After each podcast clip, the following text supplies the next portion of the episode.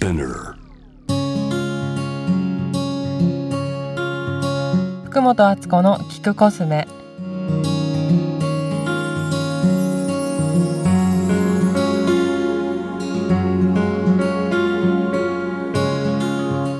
こんにちは福本敦子です。今日は夏のアツコスメマストハブリストということで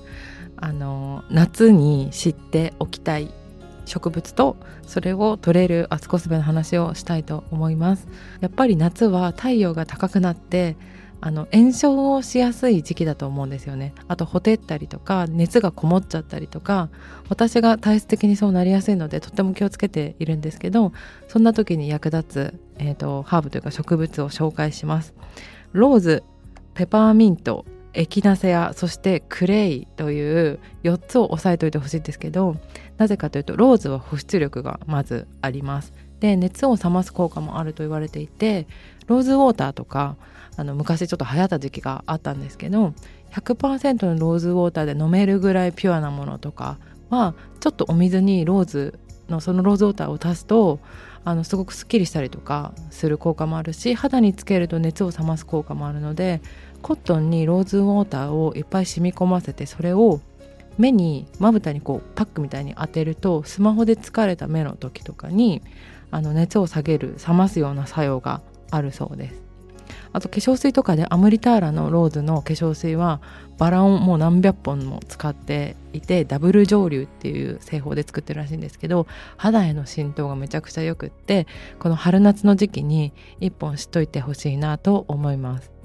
で次にペパーミントはもうペパーミントはもうスースーの王様だなと私は思ってるんですけどいつも言っている、えっと、プロダクトのドライシャンプーという4つの成分でできている頭皮用のと言われてるけど実は全身かっこ顔以外に使えるウォーターがあります。それ今日も使ってきたんですけどあのスースーするペパーミントが入ってるので外に出かける前にボディスプレーみたいな感じで背中とか腕にかけておくと風が吹いた時に風とコラボしてすごいスースーして気持ちいいんですよ。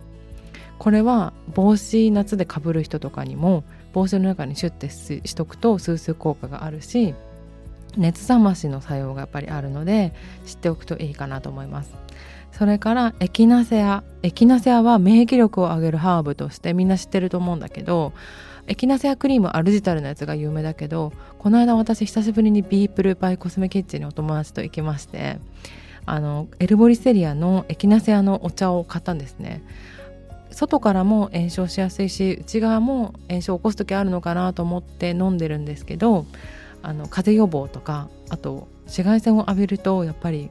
アーユルベーダでもオージャスって生命力がちょっとちっちゃくなっちゃうっていうふうに言われてるんですけど夏は体力はとにかく実は奪われやすいのでなんかこういうので補強をしてあげるといいかなと思います。最後はアルジタルのクレイパック。もうこれはアツコスメの本の1冊目読んでくれた人はもう絶対やったことあると思うんだけどこの間もねなんか日を浴びすぎて体がほてってるなっていう時にそこに体だったらまあ塗ってしまって熱を冷ましたりとか昔ハワイに行った時に一緒にいたお友達が結構紫外線に弱い子だったんだけどなんかほてって熱くなっちゃってこう肌荒れをしてきてしまってその場で。で足裏にその泥パックを塗ってちょっとそのままキッチンペーパーとか貼ってしばらく休んでもらったら収まったっていうこととかもありました。もちろん人によってとかタイミングによって違うから気をつけながら使ってほしいんですけど眠れない暑い夏の夜とかにこうクレイって熱を取る作用があるからこれやってもらうと結構気持ちよく寝たりとかできるかもしれません。ちなみにむくみが気になる人はふくらはぎにそのクレイパックを塗ってキッチンペーパーで押さえてまあ一晩寝るのが一番いいんだけど、まあ、30分ぐらいでも放置しとくとあのうちのお母さんですら「わすごいわねこれ」っていうぐらいすっきりしていたので、